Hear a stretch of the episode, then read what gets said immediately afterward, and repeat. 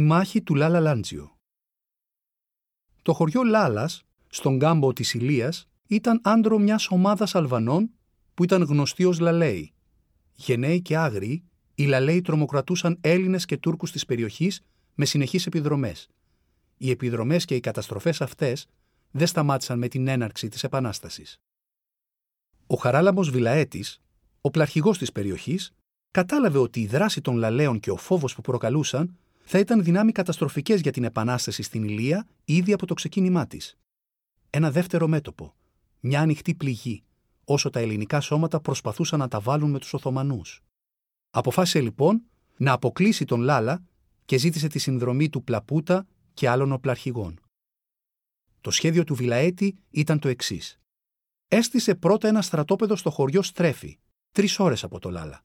Στη συνέχεια έστειλε 100 άνδρες ως εμπροστοφυλακή στη πεδιάδα του Λάλα στο χωριό Λαντζόι. Οι κινήσεις αυτές ξάφνιασαν, αλλά δεν πτώησαν τους Λαλαίου.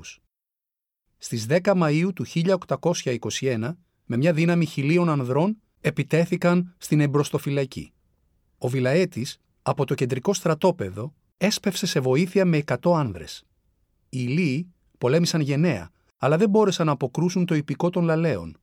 Ο ίδιος ο Βιλαέτης έπεσε ηρωικά πολεμώντας στο πλάι των ανδρών του.